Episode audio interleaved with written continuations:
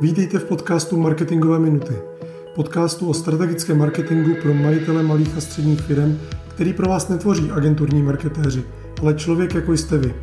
Majitel malé firmy a marketér v jedné osobě. Přináším vám postřehy o tom, jak dělat strategický marketing, hledat ty správné zákazníky a jak co nejsnáze zvyšovat marže. Protože o nich konec konců podnikání je. Pojďme na to. Zdravím vás. Vítejte u třetího dílu našeho podcastu.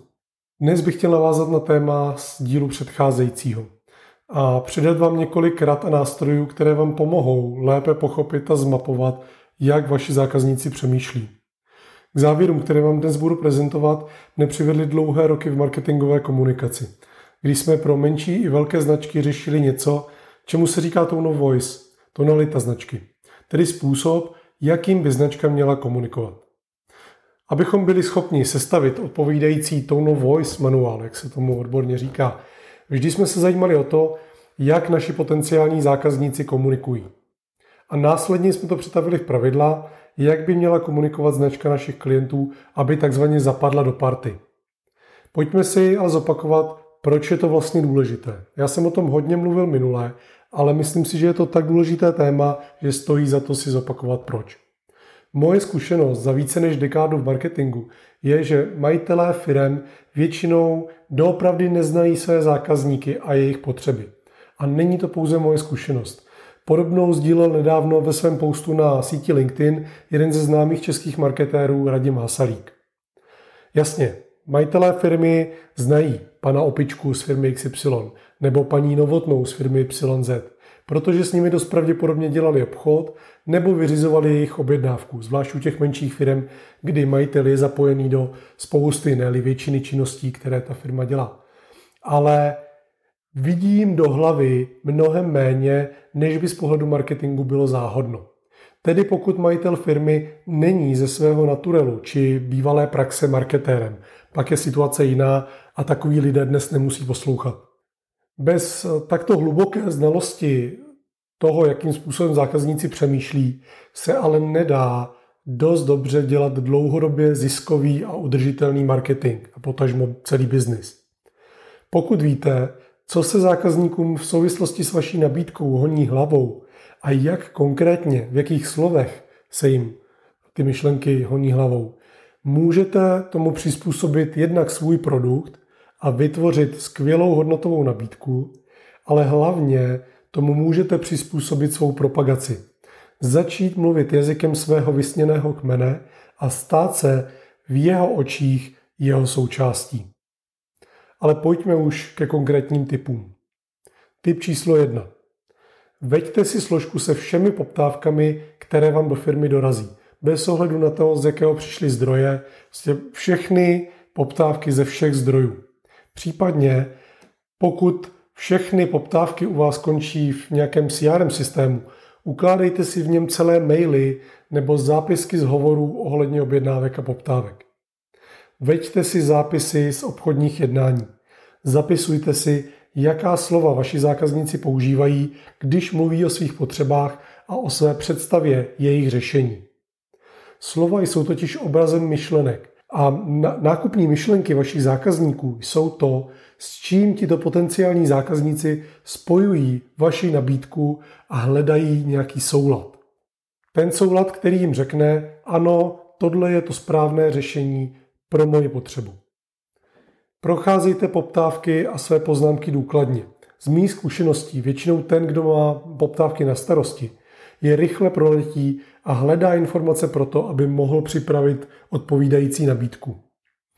Nepřemýšlí nad ní v kontextu toho, jak nad problémem a řešením uvažuje klient nebo zákazník a nehledá spojitosti s dalšími zákazníky. Nehledá nějaké vzory, které se v těch poptávkách opakují.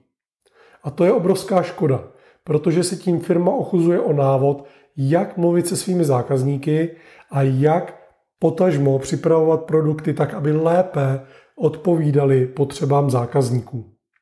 S těmito informacemi by také mohli daleko více a lépe pracovat další obchodníci, marketéři, ať už interní nebo externí, produktoví manažeři, či například oddělení péče o zákazníky. v BrandHubu chceme po všech našich klientech, aby nám sdíleli jejich poptávky. Ať nám je posílají mailem, nebo je ukládají na nějaké společné úložiště. Zkrátka, jakákoliv poptávka přijde, ať je špatná, nesmyslná nebo, nebo dobrá, tak eh, veškeré takové poptávky chceme vidět a my sami v rámci spolupráce na, na marketingové komunikaci nebo někdy na, na strategickém marketingu u těch klientů se učíme, jakým způsobem jejich potenciální zákazníci přemýšlejí. Dám vám jeden příběh, který dokresluje, proč o tom, proč o tom mluvím. Máme klienta, který pracuje eh, v oblasti nebo funguje v oblasti eh, automatizace výroby, průmyslové automatizace, robotiky a kontroly kvality. Tady ten klient přišel s řešením pro automatizaci kontroly kvality ve výrobních firmách, ať už pro kontrolu výrob, výrobku na, na výstupu nebo na kontrolu třeba materiálů, které vstupují do, do té výroby. A my jsme začali spolupráci, připravili jsme první kampaně, a připravili jsme nějaké první texty. Samozřejmě jsme si nasledovali všechno, co nám klient byl schopný říct, byl schopný dát informace o tom, kdo jsou zákazníci, co konkrétně potřebují a podobně. A připravili jsme tady kampaně na, na propagaci produktů souvisejících s automatizací kontroly kvality. Nicméně podle poptávek, které chodily a podle toho, jaká klíčová slova zadávali lidé do, do vyhledávače, to je další obrovský zdroj nápovědy toho, jakým způsobem lidé přemýšlí nad, nad vaší nabídkou a nad svými potřebami, které s ní souvisí. Zjistili jsme, že lidé automatizaci kontroly kvality vůbec nehledají. Že to je pojem, ve kterém, nebo myšlenkový směr, ve kterém vůbec neuvažují.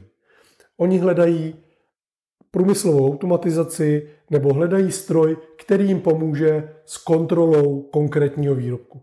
Že tomu odborně říkáme automatizace kontroly kvality nebo nějakým podobným výrazem, to jim je úplně šumák, když to přeženu. Oni zkrátka mají svůj jazyk, kterým, kterým komunikují a ke kterému my se s tím klientem musíme přiblížit, pokud chceme, aby naše komunikace zapadla do té správné myšlenkové přihrádky u jeho potenciálních zákazníků.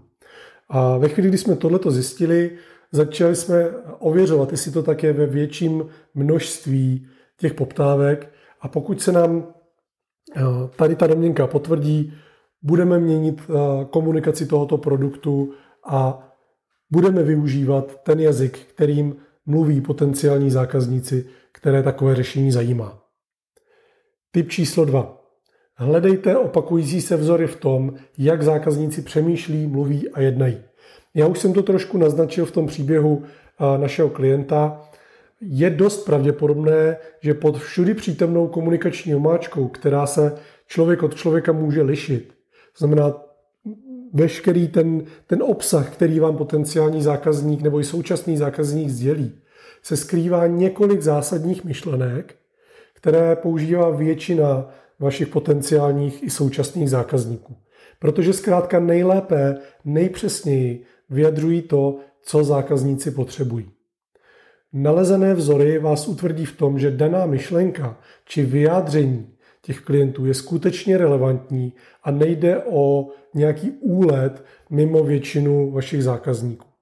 Tak, jak jsem to říkal, v případě našeho klienta ověřujeme si to, jestli slova a myšlenky, které používají někteří zák- potenciální zákazníci, které jsme u našeho klienta viděli, jsou skutečně tím obsahem, které, který používá většina lidí, které, kteří hledají podobné řešení. A pokud ano, pak ho zapracujeme do, do další komunikace. Typ číslo 3 je to takový pokročilý typ, který asi nebude pro každého, ale z mého pohledu a z mé praxe je velmi užitečný. Veďte si slovník nebo databázy opakujících se výrazů a myšlenek, kterými vaši zákazníci vyjadřují své potřeby a představy o řešení. A sdílejte jej se všemi obchodníky, marketéry, produktovými specialisty a specialisty zákaznické péče. Proč? My už jsme to řekli na začátku. aby si dokázali i oni představit, jak zákazníci přemýšlí a dokázali i oni perfektně mluvit jazykem vašeho vysněného kmene. Když se vrátím úplně na začátek, tak ve chvíli, kdy si začnete takový slovník nebo databázi vést, tak v podstatě vytváříte základy něčeho, čemu se v praxi marketérů říká tone of voice. Začnete si vytvářet tu tonalitu značky, která vám potom pomůže lépe komunikovat s vašimi současnými a potenciálními zákazníky. A to je vše. To jsou všechny tři typy, které jsem vám dneska chtěl dát. Pojďme si to stručně schrnout. Pokud byste si měli odnést jednu jedinou myšlenku z toho dnešního podcastu a vše ostatní zapomenout, tak je to tohle. Zajímejte se o to, jak vaši potenciální a současní zákazníci vyjadřují své potřeby a myšlenky ohledně řešení. Hledejte v nich vzory a přizpůsobte jim svou vlastní komunikaci a případně produkty, pokud půjde o myšlenky toho, jak by vaše řešení mělo vypadat. Mějte se fajn a já se budu těšit zase příště. Díky, že jste si poslechli tento díl podcastu Marketingové minuty. Pokud se vám líbil, budeme rádi za jeho sdílení, like nebo komentář. A samozřejmě za vaše přihlášení k odběru. Chcete-li vědět víc o tom, co v Brendabu děláme, navštivte brenda.cz. A to je pro dnešek vše.